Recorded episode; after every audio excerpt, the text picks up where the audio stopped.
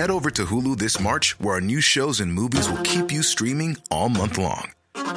Catch the acclaimed movie All of Us Strangers, starring Paul Mescal and Andrew Scott. Stream the new Hulu original limited series We Were the Lucky Ones with Joey King and Logan Lerman. And don't forget about Grey's Anatomy. Every Grey's episode ever is now streaming on Hulu. So, what are you waiting for? Go stream something new on Hulu. This is an RNZ podcast.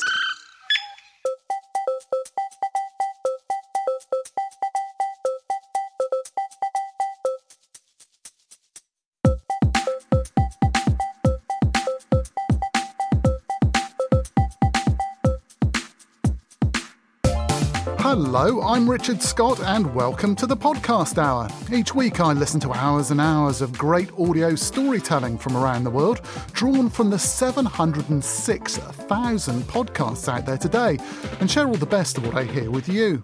Coming up, true crime parody This Sounds Serious, and a hostage crisis with an inexperienced negotiator. What I need you to do is to answer in just yes or no answers from now on, okay? Do you understand? Yes. Okay.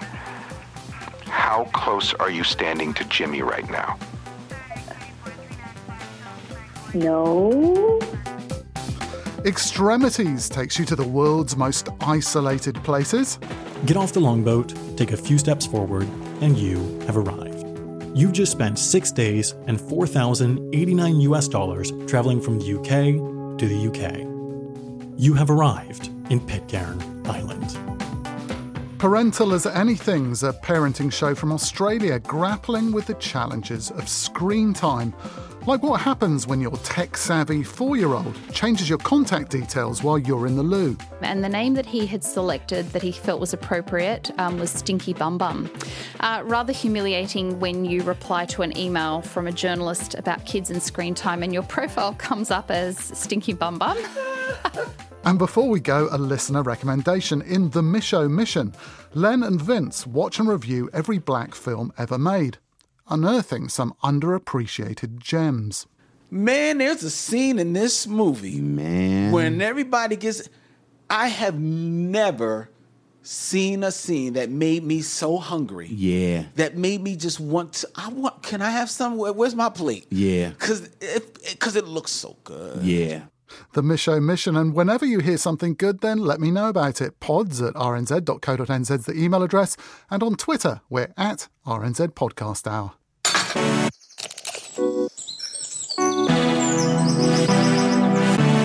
This Sounds Serious is a true crime parody. A comedy fiction show sending up the genre and its conventions in a similar vein to The Onion's A Very Fatal Murder and the Netflix series American Vandal. The plot revolves around the host Gwen Radford's fascination with listening in on 911 calls as the starting point of stories to cover. In Missing Melissa, Gwen finds herself on the trail of America's most missing person. Melissa Turner is a 28 year old from Idaho who goes AWOL so often she's earned the nickname Melissing.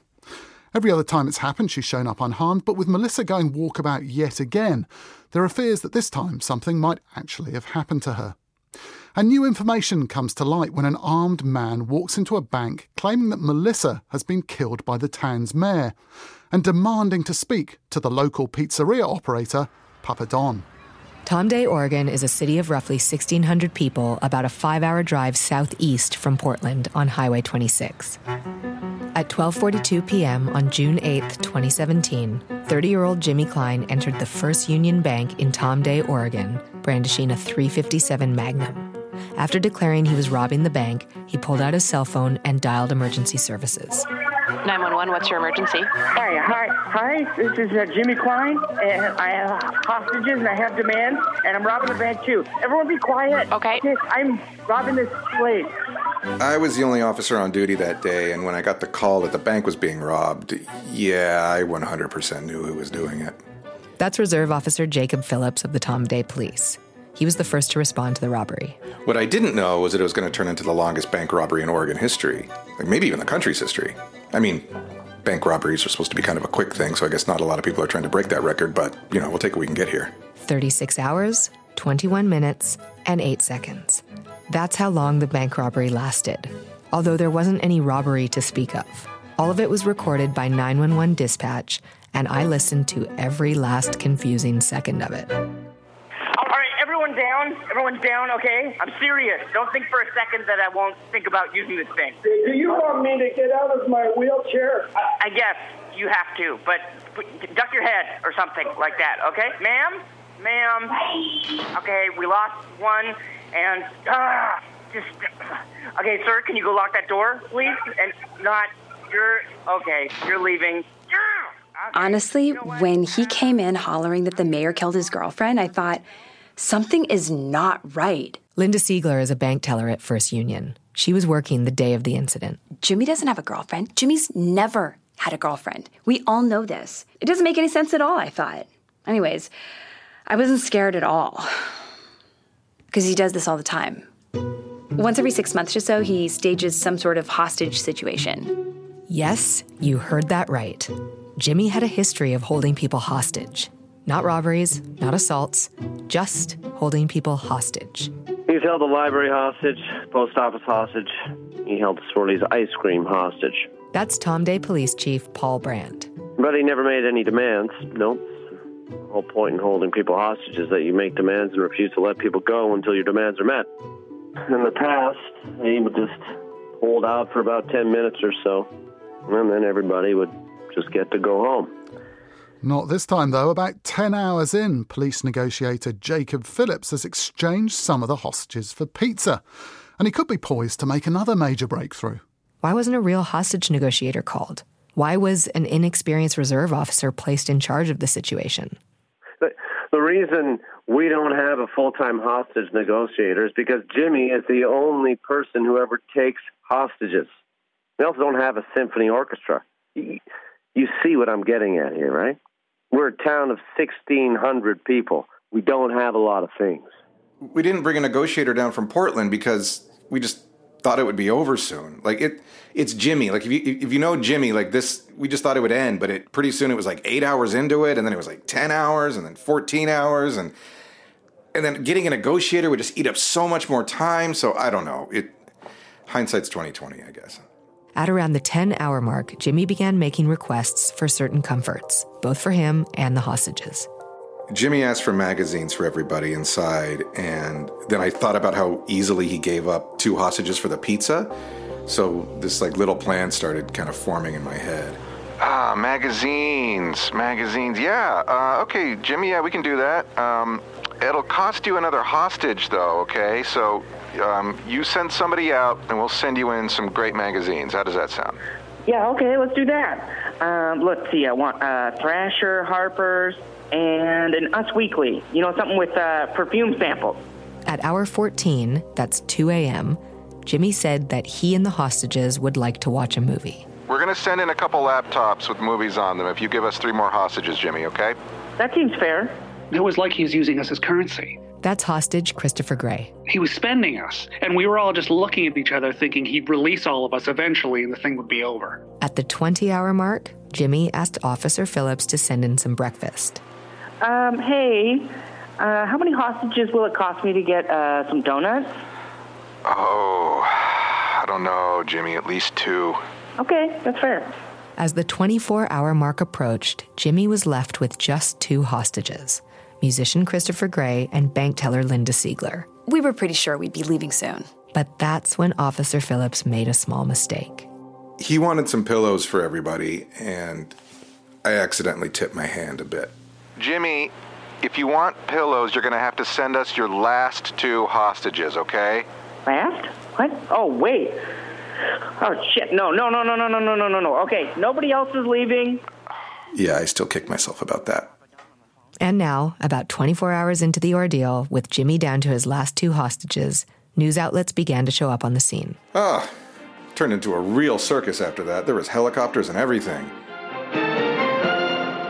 It has turned into a very long day here in Tom Day as the hostage situation at the First Union. TV stations from Portland, Eugene, and even Boise began broadcasting from a small camp set up in the parking lot. It's just past 5 p.m. here in Tom Day, and this ordeal has lasted almost 29 hours. The small As the evening stretched on past 8 p.m., Jimmy would not back down from any of his demands. He was still asking to speak to Papa Don. But Reserve Officer Phillips, who was still the lead negotiator, would not allow it. I'm just tired, and I want this to be over, so just let me talk to Papa Don, okay? He'll believe me. He'll believe that the mayor killed my girlfriend. Jimmy, why do you keep calling her the mayor? We all know she's your mother. You heard right. The mayor of Tom Day, the woman Jimmy is accusing of murder, is his own mother, Rhoda Day. And 32 hours into the hostage situation, she is nowhere to be found. Once I was reached out at the lake, I, of course, tried to get the mayor on the horn, but you know, my phone, well, it fell in the lake. And you want to talk about a fiasco. Like, how come these phones aren't waterproof? So then, you know, I, I had to go to the general store, buy a bag of rice, bury my phone in it. And my wife said, why don't you just use my phone? But just the principle of it. It's an expensive phone. It should be waterproof. It should float. Oh, we we did try to call the mayor, but she was out of the office on some official business. When we come back, the conclusion of the longest hostage situation in Oregon history.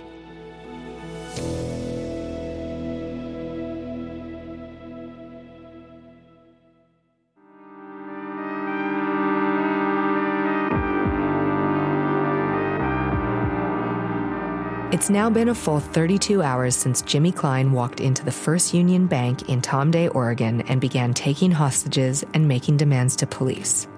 At this point, around 8:30 p.m. on Friday, June 9th, 2017, Jimmy seems to have reached a breaking point. You know what? I just I can't talk to this guy anymore. Okay? Hey, you? Yes, you. You talk to him. Right now, Jimmy is refusing to speak to police negotiator Phillips and has handed the phone over to one of his two remaining hostages, bank teller Linda Siegler. He looked really freaky. Honestly, his eyes were all crazy. He shrugged his shoulders and then he just gave me the phone. Anyone? Uh, he says he doesn't want to talk until you let him speak to Papa Don. Okay, hi, who's this? Oh, hi. Um, it's Linda Siegler. Hi, Linda. Um, this is Reserve Officer Phillips talking to you. Um, just do me a favor. You tell him that we will not give in to his demands. Um, he says uh, that he will not give in to your demands. Okay, what's he saying? Um, well, he's kind of putting his hands up in a, well, what do you want me to do about it? Kind of, kind of gesture. It was so weird. I thought he didn't want to talk to the police, but I guess he just didn't want to talk to anyone. So he ended up just doing charades. Okay, tell him that we can talk when he lets the hostages go. Uh, he says we can talk, like the, the two of you can talk when you let the hostages go, when you when you let us go. Okay. Um, no, he's he's closed his eyes and is shaking his head.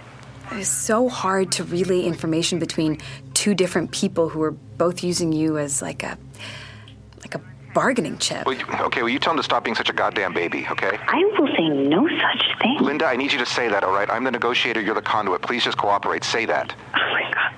Um, he says, "Stop being such a baby." That is not what I said. Say what I said. He says, "Stop being such a GD baby." Linda, this isn't going to work if you don't cooperate, all right? I need you to do exactly what I say. Say what I said. Goddamn baby! Goddamn baby! Okay, are you happy? Also, how do you negotiate with someone through their hostages? That wasn't in my training. That's not in anybody's training.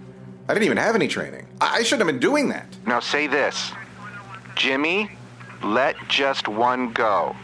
Jimmy, let just one go. How does that sound, pal? How does that sound, pal? Let just one of the hostages go, Let just one of the hostages go, and maybe we can get Papa Don on the phone. and we can get Papa Don on the phone. Maybe, maybe we can get Papa Don on the phone, for Christ's sake! Maybe, maybe we can get uh, Papa Don on the phone for Christ's sake. He's waving a finger like, no, no, no, no, not gonna happen.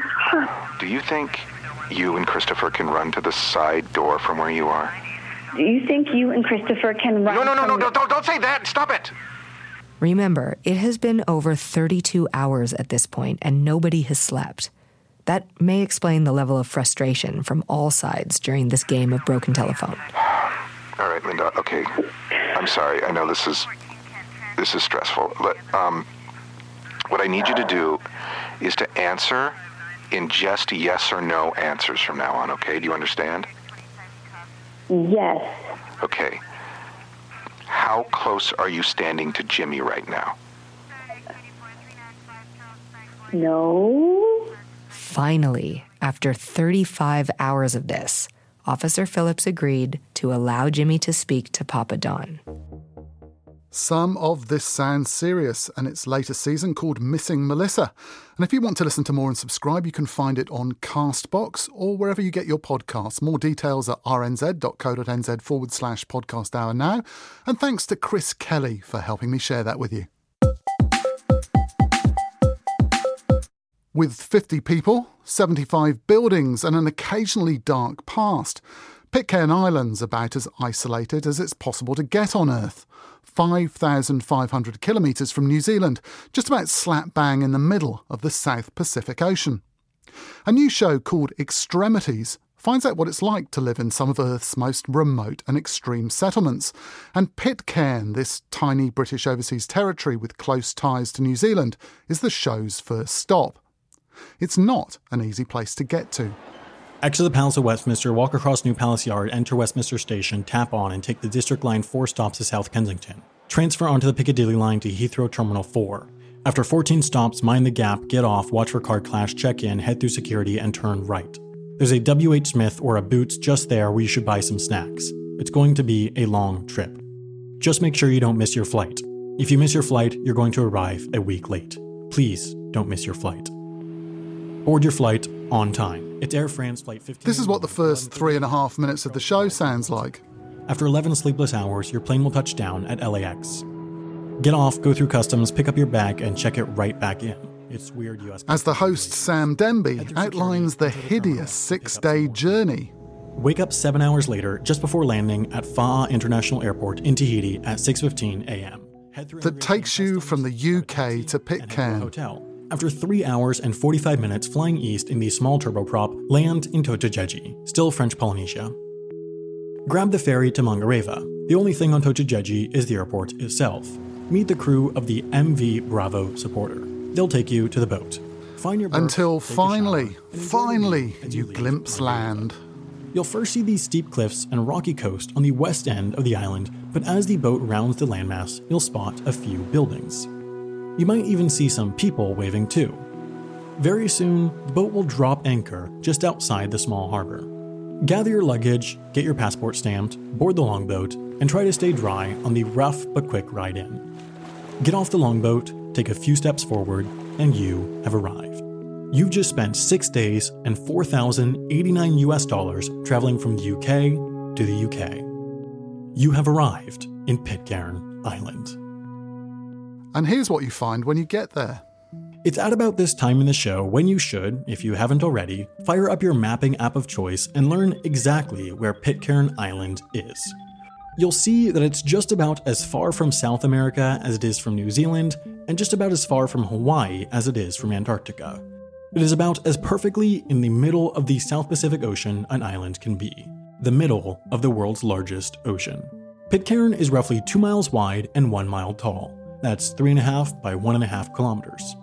There is no airport on Pitcairn, and there is no airport near Pitcairn. The only way in without your own boat is that 32 hour ride from Mangareva. Mangareva, in fact, is the closest inhabited place to Pitcairn, even though it is over 300 miles or 500 kilometers away. The closest real city, though, is Auckland, New Zealand, which is over 3,000 miles or 5,000 kilometers away. For context, that means that when you're on Pitcairn, the closest truly developed place is as far as Boston is from London, as far as London is from Dubai, as far as Dubai is from Bangkok, as far as Bangkok is from Perth, and as far as Perth is from Auckland. You'll understand by now, Pitcairn is well and truly isolated. But there's only one number that you absolutely need to remember. This one number gives context to the whole rest of the story. It's 50. 5 0. That's how many people live on Pitcairn Island. This island, this community, this bit of Britain on the other side of the world could all fit into a single bus. Those 50 people live there, on this solitary speck of land in the South Pacific, many for their entire lives, days away from the nearest other town, and 9,000 miles or 15,000 kilometers from their country's capital in London. But now, I'd like to introduce you to Brad. Right, uh, so my name is Bradley Brown. I I am from Auckland, New Zealand, and I am um, I'm a Pitcairn Islander. Brad represents part of the considerable number of ethnic Pitcairn Islanders who no longer live on Pitcairn. He's an outside insider. I talked to Brad while he was on Pitcairn. He's visited a few times just to see family and also see the island. This sort of visit by ethnic Pitcairners is something that the Pitcairn government is actively encouraging. They're really working hard to encourage um, people like myself back back to Pitcairn Island, you know, that have have family ties and um, that, that sort of understand the island, um, have grown up with it with it around them, but um, have never really spent much time here. They're, they're trying to really encourage them, them back to lend a hand and experience what it's like. We'll get into this more later, but something the island needs is numbers, and even these short, few month visits like Brad is doing helps with that. So now you have a spatial understanding of where Pitcairn is and what its outline looks like, but what's actually on Pitcairn? We've got Bounty Bay, which they also call the landing. So here, it's where all the longboats are stored. Pretty much all the boats are stored there, um, fishing boats and everything. That's where you come ashore, and then you head up the hill of difficulty, which is a steep hill, which um, will lead you into Adamstown. Adamstown is the capital city of the Pitcairn Islands, which also makes it the third least populous capital city in the world. So Adamstown is where most people have their houses. Probably 90% of the houses are in Adamstown. The houses make up many of the 75 buildings on Pitcairn. Adamstown is where all the public services are. There's a post office, for example, and it only costs £1.10 to send a letter from London to there, but if you look it up on the Royal Mail website, it says they, quote, aim to deliver within 84 days. There's also a government building, a courthouse, a prison, and right next door to those is a church. There's a health center staffed by a real doctor, but there's really only so much they can do in the middle of the ocean.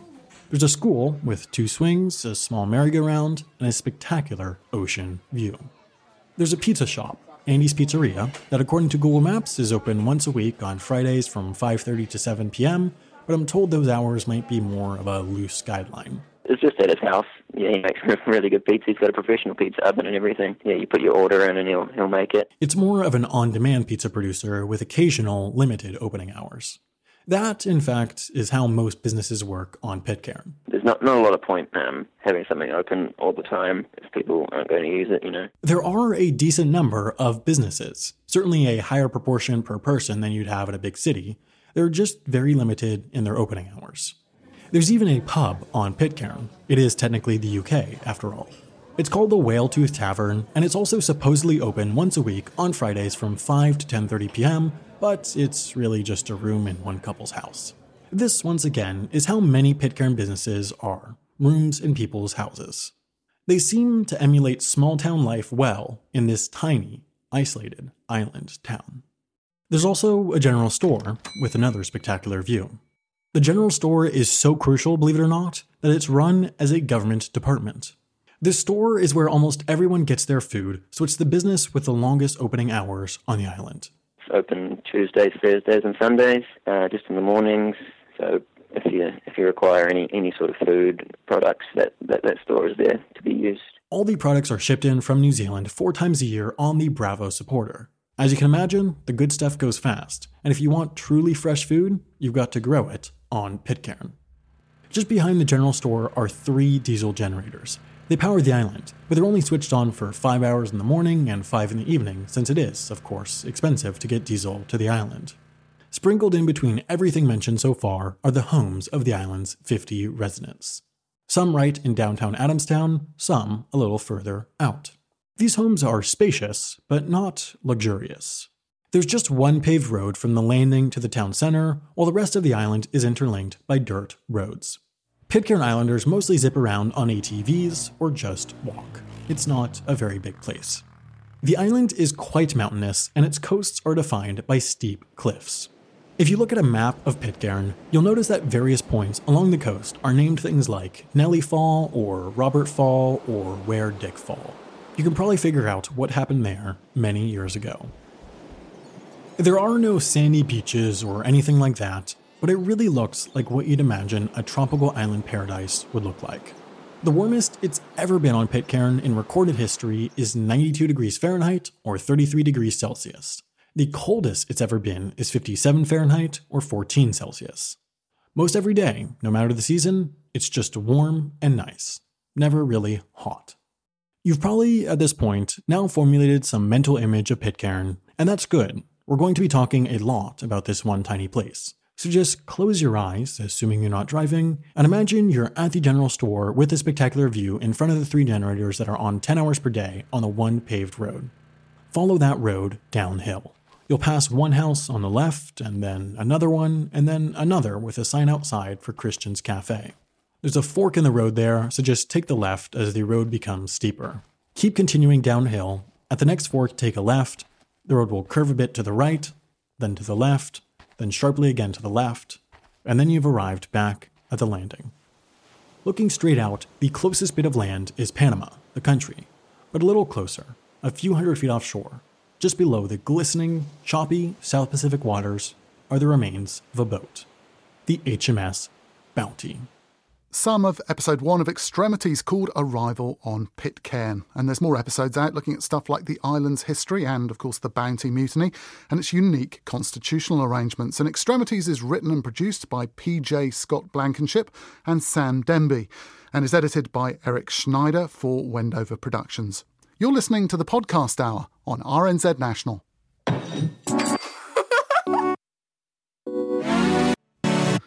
Children's screen time's a delicate topic in many households.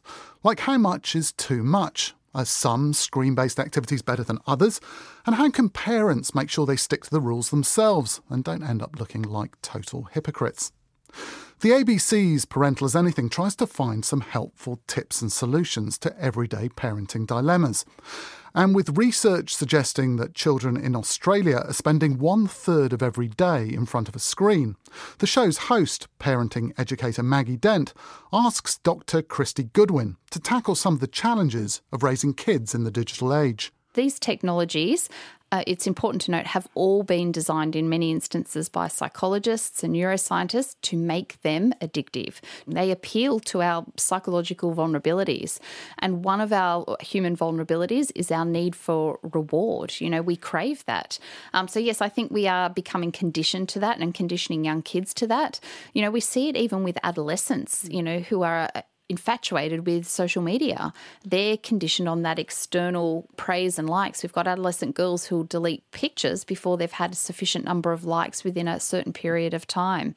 We know that our kids kind of more and more are exposed earlier because they copy us, let's be true. And I'd, I'd love you to share your story about your, your son and your phone because I thought that was really beautiful because we might think I haven't taught them, so they shouldn't actually know how to get into my hmm. phone and do stuff. So can yes. you tell me that? I so, love uh, that story. So I have a, a, what I discovered was a very tech savvy four year old son, uh, Billy, I went to the bathroom and I'll say it was a very quick toilet break.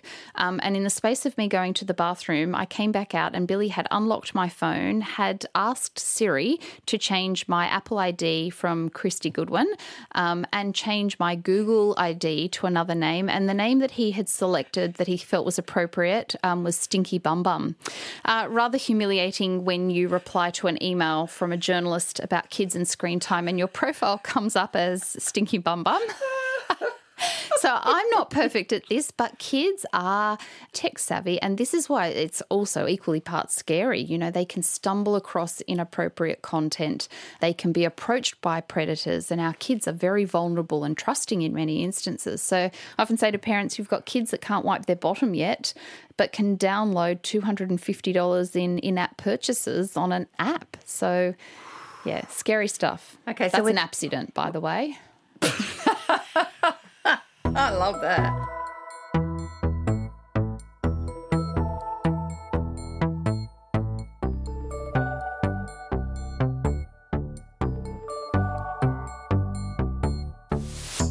The hot button issue that you and I have spoken about a lot, which just makes my heart ache sometimes, and that is that is pornography. Mm. And um, in our world today, we know it's children don't even have to go looking for it; that it finds them. I know just automatically every single parent out there just went cringed and they Mm. just went, oh my gosh, she's not going there. Yeah, we are going there. Yep. We're going there because we are looking at one of the issues that will impact your child not to be a healthy adult in an intimate relationship. Talk to us a little bit about what you would advise for today's parents. one of the biggest things is, um, and it seems like such a counterintuitive thing for many parents to do, is to where we can, and I don't like shooting on parents, but I think we need to avoid using screen time as a punishment tool. Because if there's a threat that you're going to confiscate the iPad, you're going to ban the gaming console, they will never come to us if they have been exposed to something inappropriate, particularly pornography, because they think that our re- reaction will be digital amputation. So, really important where we can not to use it as a punishment tool. Um, you know, the research on punishment is a topic in and of itself, but we know punishment doesn't work long term. It makes you as a parent feel good because you've dealt with the situation. So, avoiding using screen time as a punishment tool, um, we need to be keeping technology in publicly accessible spots. Um, it is very unlikely that your son is going to be downloading pornography sitting next to you on the lounge. Or your daughter taking photographs Nudies. in the uh, Yes. in the lounge room. Yes. So really, minim, you know, being mindful of where the technology is. A really important thing that parents must do, and I don't mind what product they use, but installing internet filtering software on every internet connected device that your child has access to. And one of the often overlooked technologies where we know many kids are actually stumbling on or deliberately accessing pornography, it's the smart TV, the internet connected TV that we often forget to Oh, put the, the no. net nanny software on. So using a program to prevent or to minimize the chances. Now, I'm very realistic. You you must install that internet filtering software, but it does not mean your child won't be exposed to it. They can sit next to a friend on the bus, go to a friend's house for a play date or a sleepover.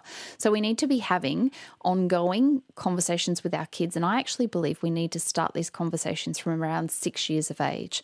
We talk to them in age appropriate ways. We don't have to use the word pornography. We certainly don't need to show them. I've had parents ask me what examples we show.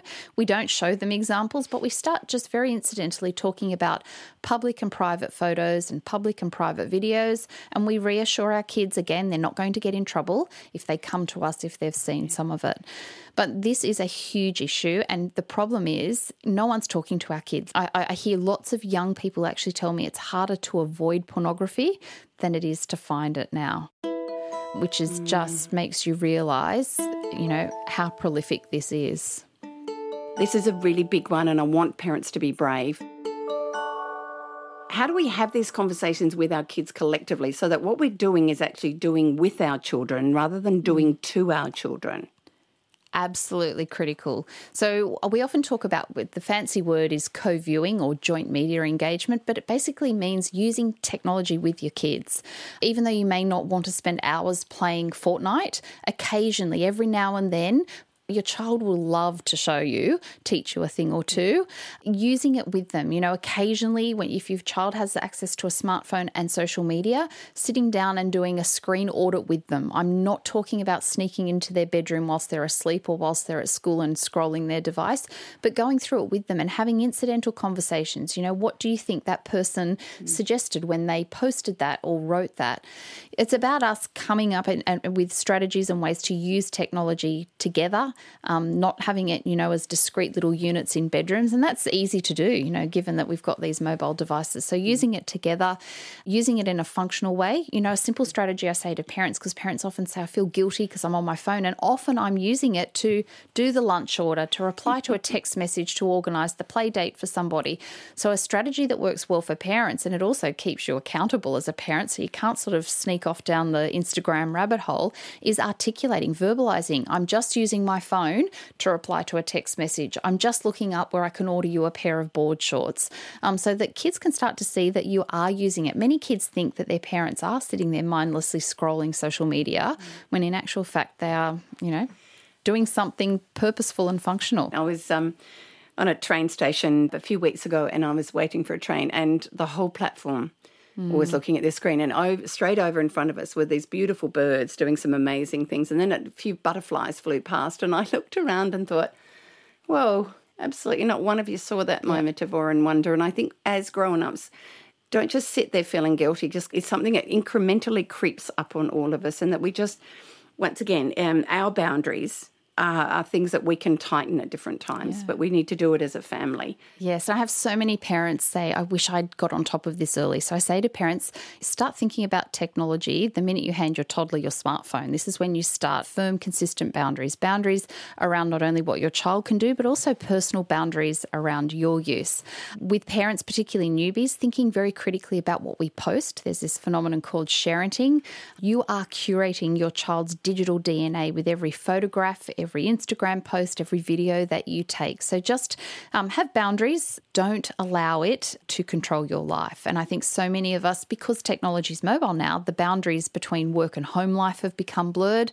You know, we can be watching our little one do ballet practice or soccer and dealing with a crisis in the office, but we're missing being in, in the moment. So being a good role model, we really want our kids to develop a healthy relationship with technology and to see it as something that serves a purpose and is functional. Oh, just love it. I love it. So, Dr. Kristy Goodwin, thank you so much for your time and your wisdom. Um, and we will let you get back to your beautiful little eight week old baby, who I'm hoping your mum's done a great job with. And thank you for being able to show us exactly what the science is telling us, but from a real practical space as a mum who's in the digital trenches. Digital wellbeing expert Dr. Kristy Goodwin speaking to the host of the ABC's Parental as Anything, Maggie Dent. And the show's produced by Kim Lester with sound engineering from Anne Marie de Betancourt and production support from Jane Curtis.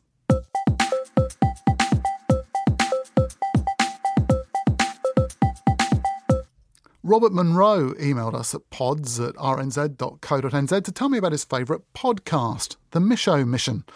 The show's name comes from the pioneering African American filmmaker Oscar Micheaux, and in it, hosts Len Webb and Vince Williams are on a mission to watch and review every single black film ever made. They're funny and friendly and inclusive, and if you haven't seen a lot of these films before, well, all the better. Starting with the 1974 film Uptown Saturday Night, they've so far made 164 pit stops at mainstream hits like The Colour Purple, Candyman, and Purple Rain, as well as many titles that won't be so familiar, neglected movies the hosts are rediscovering for a modern audience. The 1991 independent film Daughters of the Dust falls firmly into this latter category. Written, directed, and produced by Julie Dash, it's set on an island off the coast of South Carolina in 1902. And according to Len and Vince, it's well overdue for a reappraisal. It's like the greatest thing that the cinematographer did is almost get out of the way. Right. Like this is what this is. And and you know, it's the striking image. You know, it's like the sand is white. They're all wearing white. You know, this is a cast that is 90% very brown. Mm-hmm. So it's like the contrast Yeah. is is is you, you know you keep using these words it's it's lyrical it's it's musical it's you, you know it's it's magical it, and it's it's like it's, It's like- ethereal. it's ethereal and you know I don't like to speak in definitives because you know I've I've only seen what I've seen I've never seen anything like this. Like I've seen things that take from this. Like we Right. mentioned, there are moments in Queen Sugar, Right. You know, uh, especially with um, Julie Dash doing some of the directing. right? With Nova, with the character Yes, Nova. yes, that yes. that you you know I can I can see kind of parallel to. You mentioned Eve's Bayou, like there are whole stretches of Eve's Bayou that you know have similarities with this. You know, Mm-hmm. you talk about the color purple, talk about you know even Beloved. Oh yeah, you yeah, know, yeah, but yeah. this it, this is like it it is. It's like nothing I've never I've ever seen, and it's something that watching it this afternoon. 20 some odd years after I saw it for the first time, I sat in my living room and I thought, this is still like nothing I've ever seen. Yeah. And it's it's it's it's an it's an amazing film. It, it really is this remarkable masterpiece. And you know, it's sort of like um you, we were just talking about it at, at school days where I said I've I've never given the the Oscars any credence after what they did to do the right thing and and you, you know and do the right thing was never even nominated for anything. Um the fact that this is a film that that in many ways was almost lost Right. You you know, it's like the the biggest conversations that we've had about this film in the past year, and and kudos to her for for speaking about it. Was you know Beyonce talks about this is one of her inspirations for some of the visuals mm-hmm. for Lemonade, mm-hmm. and you know, and suddenly where everyone was having a Julie Dash conversation, all of them. But the fact that it took Beyonce to get people's eyes on Daughters of the Dust is is is criminal and you know a little embarrassing. Like I feel like people who are film people should be embarrassed that there's a whole generation that didn't know about Daughters of the Dust that aren't continually reintroduced to this film. and that this isn't the first film in a long career for Julie Dash. I know.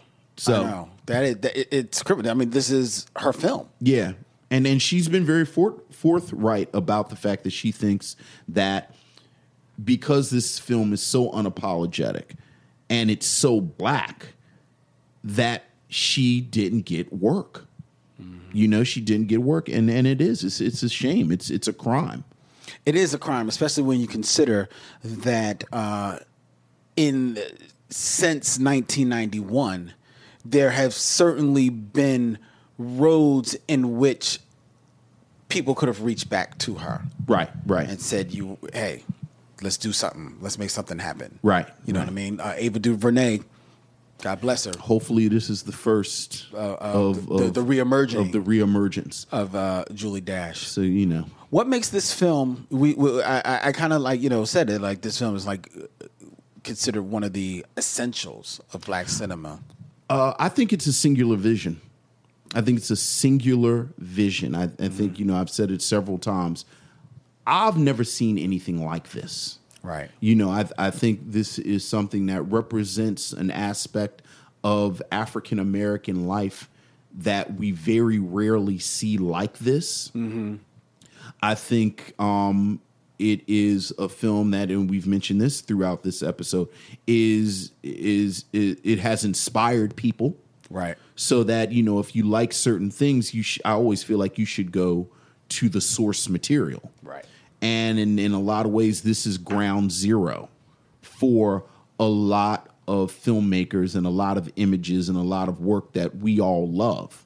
And uh, you, you know, like I, I absolutely, you know, we talked about. It. I think Eve's Bayou is, is one of the greatest films ever made. Like, like Eve's Bayou is maybe my second or third favorite film. Mhm. But there's so much that you know. I'm not going to say Kasi Lemmons stole from this or took from this, but there it's coming from the same space. You see the footsteps. And and you know, Neves Bayou is 97. This is 91. Mhm. And I'm sure you know I've never read Kasi Lemon say that you know oh I saw Daughters of the Dust, but you you know of- course she did. Right.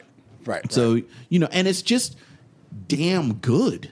Yeah. Like it's just like it's one of those things. It's one of these films that make you remember why you love films. Like Yeah. like why films kind of touch you. You know, and and, and you, you know since its reemergence for its anniversary, and you know they they were screening. Like I was so sad that none of the screenings We're here. we're here in Philadelphia because I do think seeing this on the big screen is is quite the experience. Oh yeah, man! With these wide vistas yeah, so yeah, so you know that's yeah. why I would say this is you know essential.